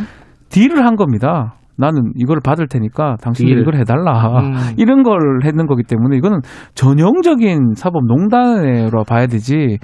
이걸 갖고 이제 의견 교환이다. 그런 게 없는 상황에서 내 생각을 교환했고 뭐 그렇다면 상관이 없죠. 근데 그 내막에는 아. 딜이 있었거든요. 그러니까 이거는 그렇게 볼 수가 없는 것이 같습니다. 사법농단 사건이 이제 적폐청산 이른바 이제 이 예. 부분과 겹치면서 사실 이제 많이 안 알려진 측면이 좀 있는데 네. 이 사법농단 관련해서 작성됐던 당시 문건들이 어떤 표현들이 나오냐면 그 법과 원칙에 따라서 우리가 판결을 내리면 정권에 부담이 될 거다 이런 표현도 등장해요. 네. 그 너무 무시무시한데요? 네. 법과 일반인 원칙에 따라서 입장에서는 판결 내리면 안 된다. 이해가 안 되잖아요. 그러니까 어. 어. 떻게 법원들이 이런 문건을 그 음. 또 남길 수가 있는가. 근데 사실 이제 이게 당시에 그래서 어, 특정 사건이 어, 정권과 어떤 관계가 있는가 이거를 법원 수뇌부들이 과- 그 관계성들 안에서 이제 판단을 조율하고 네. 판결을 조율하고 이런 걸 통해서 이 법관들의 이해관계인 당시 이제 상고법원을 추진하려고 했던 네. 요 과정이 전반적으로 그러니까 이게 낱개로 떼어 보면 지금 어떤 판사가 얘기한 것처럼 뭐 판결하면서 물어보면 선배한테 물어볼 수도 있고 그렇죠. 뭐 음. 이렇게 할 수 있는 거 아니냐라고 이제 낱개로 떼어 보면 그런데 이게 이제 한 발 떨어져서 전체적인 그림을 보면 그런 그림 속에서 뭐 세월호 7시간 판결이라든지 음. 아니면 이제 그 쌍용차 집회 관련된 판결이라든지 뭐 이런 것들이 배치가 되어 있는 거예요. 네, 네. 근데 자꾸만 지금 이제 언론이나 이 판사들이 부분만 지금 얘기를 해서 이게 마치 뭔가 어 인간관계에서 있을 수 있는 일이 아니냐 저 정도는 네. 뭐 이런 식으로 포장하는데 사건의 성격은 전혀 그런 것은 아니죠. 그렇죠. 근데 지금 이게 국회에서 뭐 본회의를 통과한다 하더라도 어, 제적 과반이잖아요. 그렇죠. 통과한다 하더라도 이게 최종적으로는 헌법재판소가 판결을 하는 그렇죠. 거잖아요. 이게 좀 시- 이- 발의는 3분의 1입니다. 예. 그리고 제적 가반수가 찬성을 해야지만이 그게 헌법재판소에 올릴 수가 있습니다. 그러니까 소추가 100명, 가능합니다. 150명이죠. 예, 그죠? 100, 100 에서 150이 되는데 예. 소추한 다음에 헌법재판소에서 심판을 받아야 되는데 지금 퇴직을 앞두고 있거든요. 2월 말이라면서요? 2월 이번 28일. 달이네. 예. 예. 그래서 시간상으로는 만약에 퇴직을 해버리면 예. 이게 각하가 될 가능성이 높습니다. 아, 그 사이에 결정을 못 내리느냐. 실효가 없다 뭐 이런 왜냐하면? 음, 심판을 내린 이유가 없는 거죠. 어차피 그 목적이 탄핵의 결과 법적인 의미는 파면을 하는 건데 음, 본인이 나가버린 거잖아요. 음. 그래서 그 이후에 과연 재판소에서 아. 더 이상 판단을 할지는 좀 의문입니다, 사실은. 아니 미국은 대통령 끝나도 탄핵하잖아요. 그리고 그 부분에서 헌재가 어떤 판단을 할지는 모르겠는데 그러니까 물리적인 시간으로 보면 이제 퇴임 전에 판결하는 건 불가능해 보이는데 통과가 된다고 하더라도 국회에서 음. 다만 지금까지 이른바 이제 그 행정부의 나그 입법부에 의한 법원 통제가 사실 불가능한 구조였거든요. 이게 사실 네. 좀 거슬러 올라가면 박정희 체제의 유산입니다. 그러니까 박정희 저- 그 군부 독재를 하면서 법원을 유리하게 끌고 가기 위해서 대법관에게 절대적인 권한을 주고 사법부 독립이라고 하는 것이 무슨 금과 옥조인 것처럼 여기서 외부에서는 절대 여기를 넘어오지 못하고 소수의 이제 법관들을 정치 권력이 틀어쥐는 음흠. 이런 형태로 이제 법원이 꾸려졌던 건데 네. 그거에 대해서 처음으로 시민적 통제 방안을 마련해 본다, 그러니까 네. 시도해 본다. 그리고 네. 그거에 대해 서 어, 근거를 남긴다라는 차원에서는 이번 이제 말하자면 그 탄핵 추진이 의미가 있고 헌재에서도 어쨌든 세상이 많이 변했고 법원이 절대 지금 이제 뭐 어, 사법부에 대한 개혁 요구도 상당히 목소리가 있는 거잖아요. 그러니까 네. 법원이 너무 맘대로 한다. 법원이 뭐 그 너무 공술 판결을 내린다 이런 게 있는데 그 부분에 대해서 좀 시대가 변했다라는 걸 받아들이면 이제 말씀하신 대로 퇴임하면 어 각하를 내릴 수 있는 요건은 되지만 음. 그 부분에 대해서는 좀 판단을 해줬으면 가, 가던 부던 음. 좀 이런 바람이 있습니다. 근데 이게 어쨌든 이게 판사가 판사에 대한 판결을 내리는 거잖아요. 말하자면 뭐 부담스러우면은 시간 조금만 끌면은 바로 이제 각하 말씀하신 각하를 할수 네. 있어서 안 내릴 가능성도 꽤 높겠네요, 그죠? 그렇죠. 어떤 판단, 뭐 사실은 지금 김한 기자 잘 설명했지만 각하를 할 수도 있고요. 예. 이 본안에서 판단할 수도 있는 거예요. 그거는 음. 뭐 헌법재판소에서 해야 될 부분인데 부담스러움이 크다 그러면 예. 각하로 하는 가능성이 좀 크. 아마 음. 그렇게 하지 않을까 생각이 드는데 예. 뭐 저도 뭐 개인적으로는 예. 어쨌든 판단을 한번 해주는 게 필요하지 않나. 음. 막 국회는 통과하는 거는 좀 거의 같아요. 160, 160명 이상이 지금 찬성을 했기 때문에 예. 아마 본회의만 열면 통과는 가능할 것 같은데 과연 이 법관의 탄핵이라는 걸 우리가 한번 자 법관은 누구도 견제를 못했던 상황이거든요. 음. 그러니까 법관은 무조건 사법부 독립도 중요하지만 견제를 할 수 있는 그런 부분은 아주 필요합니다. 행정부에서 사법부가 독립될 필요는 있는 거지만 완전 모든 것이 다 독립돼서 마음대로 판결하는 거는 또 문제가 있는 거거든요. 그런 부분에서는 한 번은 판단을 좀 받았으면 한다는 생각이 좀 듭니다. 이게 만약에 이제 뭐 현실적으로 어, 어느 정도 확률일지 모르지만 어 헌법재판소에서 탄핵 소추안이 가결이 되면은 아, 가결이 되냐 판결이 네, 탄핵이 인정이 인정이 되면은 네, 인정되면 어떻게 되는 겁니까? 그 뭐 변호사를 못 하고 뭐 이런 게 있는 거예요? 5년간 5년간, 변호사 예. 등록이 안 되고요. 아, 5년간? 네, 공직도 취업 안 됩니다. 아, 선거 같은 데도 못 나가고. 네, 그리고 어. 그 법원에서 받는 퇴직금여도 일부 이제 제한. 아, 그래요. 음. 그게 뭐 그게 불이익이 엄청 커 보이긴 한데요. 네. 사실은 퇴직하면서 파면의 효과가 생기는 겁니다. 5년간 이제 공직 취임이나 변호사 등록 못하는 정도, 음. 뭐 구속되거나 뭐 그런 건 아닙니다. 뭐 음. 구금되는 그런 건 아니고 그 일정한 신분상 제약이 생긴다 그렇게 음. 보면 될 것 같습니다. 근데 지금 어 이거는 이제 전체적인 얘기인데 이 사법농단과 관련된 판사들에 대한 판결과 징계가 있을 거 아닙니까? 네. 내부적인 징계가 있을 거고 사법적인 판단이 있을 텐데 판결이 있을 텐데 이 일단 징계도 뭐 제대로 안 되고 판결도 지지부진하고 그 우리가 다 잊어먹고 있지만은 양승태 대법원장은 1심도 지금 진행 중이라면서요. 네. 지금 현황이 어때요? 이게 순환논법처럼 다 물려 있는데요. 그 네. 당시에 사법농단에 개입한 판사들한테 일부 이제 경징계가 내려졌습니다. 네. 견책이나 뭐 이런 경징계가 네. 내려진 임성근 판사도 견책을 받았어요. 아 견책. 네네, 그 음. 경징계죠. 근데 이 부분에 대해서 불복을 했어요. 아 견책도 불. 네, 아, 그래서 불복. 불복. 을 했는데 음. 이 불복된 거를 이제 대법원 단심으로 판결을 할 수 있는데 대법원이 지금 한 2년째 판단을 안 하고 있어요. 왜 안 하고 있냐? 대법원의 논리는 이겁니다. 재판이 진행 중이다. 아 2심이 진행 중이니까. 네네, 진행 중이다. 이런 거고 아이고야. 재판에 가면 재판에 가면 어떻게 되냐면 이미 징계를 받은 사안이라고 방어를 합니다.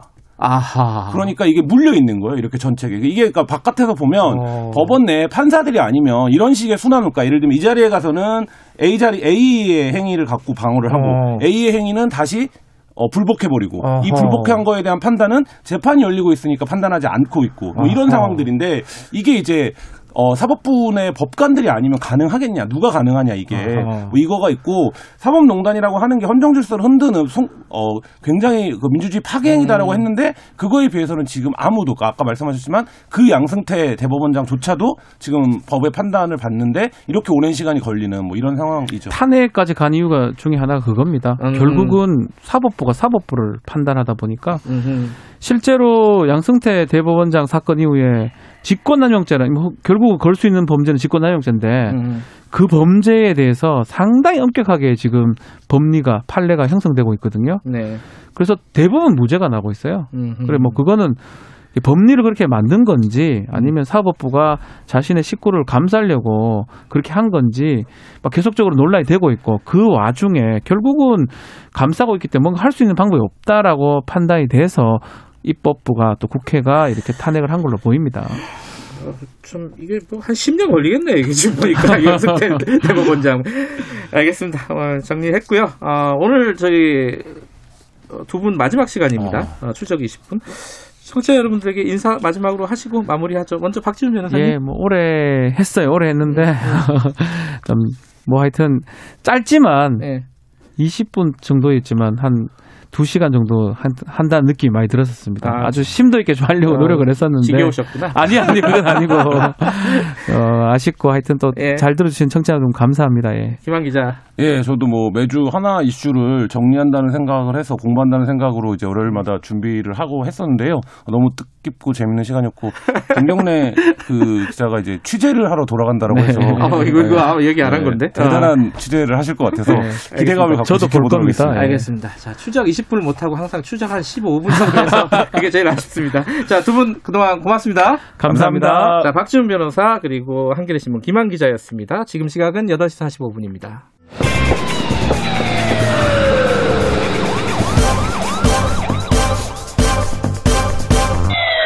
김경래 최강 시사.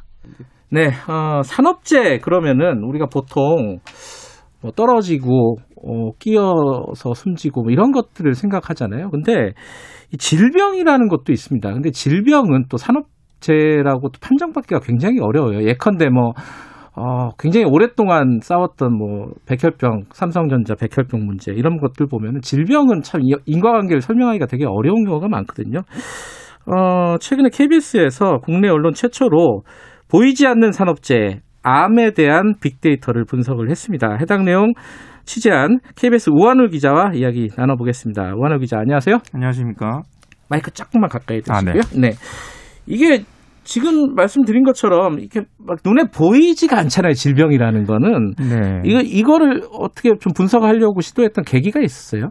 그 사실 뭐 저희가 몸이 좀 결리거나 네. 어, 좀 어, 쑤시기만 해도 아 이건 내가 일을 많이 해서 그런 거 맞아요. 아닌가 맞아요. 많이들 네. 생각하시죠. 뭐 저도 그렇고 사실 그 직업병이다. 뭐 음. 입에 달고 사- 살잖아요. 저희 음. 아프, 아프 면. 그런데도 통계나 어떤 이런 걸 보면 네. 잘 드러나지 않습니다. 음흠. 우리가 많이들 공감하고 얘기를 하는데 이왜 직업병이라는 것은 통계로도 잘 잡히지 않고 예를 네. 들면 우리나라 이제 전체 그 노동자가 1,872만 명이거든요. 예. 근데 이 중에서 이제 그 10만 명 정도가 이제 음흠. 산업재해입니다. 네. 그 중에 질병을 따져보면 14,000명 정도, 음. 10% 조금 14% 정도 예. 에 불과하거든요. 예. 근데 왜 이렇게 이제 수면 아래 직업병이 많은 것인가 음. 그런 문제 의식을 좀 갖게 됐고 이것을 좀 실증적으로 좀 보일 수 있는 방법이 음. 없을까 아, 이렇게 좀 취재를 했습니다. 제가 그 보도를 보니까 그러니까 어느 직업, 어느 직종의 암 발병률이 얼만큼 된다, 막 이런 보도가 있더라고요. 네네. 이게 이제 뭔가 통계가 있으니까 분석을 한 거 아니겠어요? 이 건강보험 쪽을 분석을 했다 그러는데 이거 자료가 너무 방대하지 않았어요? 네, 이른바 이제 빅데이터라고 하죠. 음. 그 근데 저희가 이제 이 자료를 이 데이- 데이터를 들여다볼 수밖에 없는 이유에 대해서 참 설명드리면 사실은 어, 자료가 없었어요. 그러니까 저희 질문은 이거였습니다. 어떤 직업에 어, 특히 어떤 질병. 그리고 특히 이제 생명을 앗아갈 만큼 가장 심각하고 잘 드러나지 않는 암 같은 경우에 어느 정도 발병하는가. 네. 이 질문을 던져 던져놓고 이제 관련 통계를 찾아보는데 어, 통, 통계가 사실 없다시피 한 거죠. 음흠. 예를 들면 이제 국가 암 통계라는 게 있습니다. 네. 매년 이제 의료기관 진료 기록을 바탕으로 네. 암 환자 자료를 수집해서 정부가 암을 이렇게 관리해 나가겠다 발표하는 네. 자료인데 거기 보면 직업이 없어요. 아, 직업 그렇겠네요. 그러니까 직업을 음. 조사를 하긴 하는데 의사들이 기록을 잘 안 하는 겁니다. 아, 개인정보라서 기록 안 하나? 아닙니다. 그건 아니고 네. 어, 우리가 병원에 가서 이제 진료를 받을 때 의사가 어, 혹시 어디서 일하시죠? 네. 이런 질문을 혹시 받아보신 적이 있으신가요? 가끔요. 가끔. 아주 가끔. 예. 근데 실질적으로 어, 암 환자들 같은 경우는 이제 의사들이 사실 물어보지도 잘 않고 음. 그 직종, 직업란이 있는데 기록을 잘 안 하는 거고. 음흠. 그래서 일부 지금 어, 취합이 돼 있다고 하는데 이거를 정부가 발표를 하지 못하고 있어요. 음흠. 부정확하니까요. 네. 그래서 저희도 접근이 안 됐고, 그다음에 이제 산업재해, 그러니까 산업재해 승인을 받은 이제 사람들이 있으니까 네. 그것들이 통계로 정리가 돼 있는데 이거는 너무 적습니다. 아, 그러니까 모집단이 작구나. 그죠. 예. 우리가 직업병, 직업병 얘기는 하지만 아 이거 내가 신청하면 혹시 회사에서 불이익 받지 않을까 이런 음. 걱정을 항상 하죠. 그러다 보니까 신청도 하지 않고 그리고 최근에는 이제 승인을 이제 폭넓게 해주는 어떤 좀 이제 그런 추세이긴 한데 예. 여전히 승인을 받으려면 인과관계 입증이라는 음흠. 어려운 관문을 이제 거쳐야 되기 때문에 예. 어, 잘 잡히지 않는 거죠 통계로. 그래서 네. 저희들이 어, 근본적인 어떤 이 진료 기록, 네. 어, 이 가장 많이 이제 데이터로 쌓여 있는 네. 어, 건강보험공단 자료를 볼 수밖에 없었죠. 음. 이게 지금 요번에 분석한 거 보니까 혈액암. 백혈병 같은 걸 얘기하는 거죠? 네, 그렇습니다. 그리고 폐암, 요 두 개를 분석을 했던데 이게 네. 이유가 있습니까? 이 암을 특정한 게? 어, 이건 전문가들이 이제 이렇게 얘기를 하- 해가지고 저희가 이제 좁혔는데요. 예. 어차피 이제 데이터가 너무 방대했고 모든 질병 볼 수 없으니까. 네. 그러니까 벤, 어, 이른바 이제 공장 같은 데서 쓰는 유기용제라는 게 있습니다. 음. 기름때라든가 이런 것들을 이제 녹여서 네. 씻어내고 정비 이렇게 하시는 이른바 손에 기름때 많이 묻히는 직업들이 있죠. 네.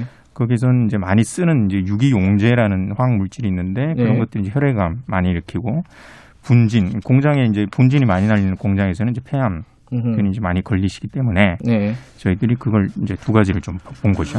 어, 여기서부터는 이제 청취자분들도 관심 있게 좀 들으시면 좋을 것 같은데 이제 어, 일단은 혈액암 같은 경우에 폐암은 조금 이따 얘기하고요. 네. 혈액암 같은 경우에는 어, 많이 상 다른 업종보다 상대적으로 발병률이 높은 직업군이 있다면서요? 어디 어디예요, 이런 게?